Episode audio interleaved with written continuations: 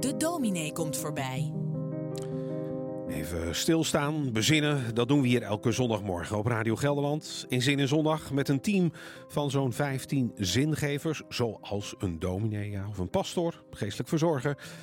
Nu weer bij ons aanwezig Marije Klein. Goedemorgen. Jij bent geen theoloog of zo, maar misschien toch ook wel een uh, ja, verkondiger als zijnde een uh, schrijfster, journalist, uh, docent. hoe, hoe zit dat in je, dat delen met anderen of is het anders? Ik weet niet of ik nou per se iets wil delen, Hmm. als wel dat ik graag met mensen praat. Hmm. En ik denk dat dingen opschrijven niet heel veel anders is dan met mensen praten. Ehm, in ieder geval iets aan ze vertellen. Hm, Ja, mooi. Ja. Eh, er is inmiddels eh, weer enige verruiming in Nederland ontstaan. Dat doet velen goed. Hè? Zeker ook jongeren waar jij mee omgaat. Je werkt eh, met hen en voor hen. Eh, naast alle zorgen ben je toch ook wellicht hoopvol gestemd over deze jongeren en hun nou ja, veerkracht. Ik ben zeker hoopvol gestemd over de jongeren. Ik zie elke dag heel veel leuke, sterke, in mijn geval MBO-jongeren. Ehm, ze komen er wel bovenop, maar ehm, het is wel pittig voor ze geweest. En van inhalen, als het gaat om leren, is natuurlijk geen sprake. Want dat kan eigenlijk niet. Dat zou namelijk betekenen dat we op momenten dat er niks in te halen valt, minder les geven dan nodig is. En dat is al niet zo. Dus inhalen wordt lastig, maar dat ze er bovenop komen, zeker. Ja, mooi, mooi. Dat geeft hoop. Hè? Ja. Ehm, je hebt voor vanmorgen het een en ander voorbereid en daar gaan we nu naar luisteren. Als ik boven kom, in de kamer van mijn zoon, zie ik een ruimte die ik het beste kan vergelijken met een kledingwinkel waar een orkaan doorheen is geraast. Het zal de meeste ouders van een puber bekend voorkomen. Ik spreek hem erop aan. Natuurlijk. Jongen, zorg nou eens dat je je was in de mand gooit waar het hoort. Als ik weg ben, hoor ik nog net een gemompel.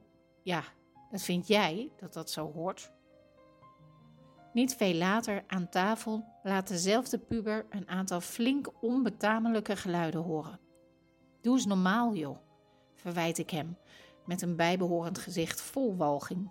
Een boer laten tijdens het eten is normaal hoor. In China dan? Het lijkt erop dat hij niet erg onder de indruk is van mijn gemopper. En terwijl ik geïrriteerd naar zijn onbewogen gezicht kijk, begint langzaam het besef door te dringen dat hij eigenlijk gelijk heeft. Wij hebben regels gesteld in huis en hij twijfelt daaraan. En twijfelen is natuurlijk gewoon gezond. René Descartes zei het al meer dan 500 jaar geleden. Durf te twijfelen. Pas als we aan alles twijfelen, stuiten we op iets dat onbetwijfelbaar is. En hoe kan je als puber een volwaardige volwassene worden als je nooit eens twijfelt aan wat je verteld wordt? Als je nooit de kans krijgt om je eigen regels te stellen en grenzen te bepalen. Ik bedenk me dat ik hem alleen nog moet leren om niet alleen aan mijn woorden te twijfelen, maar ook aan zijn eigen waarheid. Want daar gaat het nogal eens mis in onze wereld. Heel veel mensen geloven veel te hard in hun eigen gelijk. Van boeren de pubers tot vrijpostige zangcoaches en wereldleiders die willen laten zien dat ze de langste hebben. En daarmee automatisch ook gelijk. In de media buitelt het ene commentaar na het andere zich daar weer over met weer een eigen gelijk. Maar zolang je niet durft te twijfelen aan je eigen gelijk, kan je ook nooit zeker weten dat je gelijk hebt. Twijfel jij vaak genoeg aan je eigen gelijk? En als je dat doet, durf je dat dan ook uit te spreken? En durf je naar een ander te luisteren en je mening bij te stellen?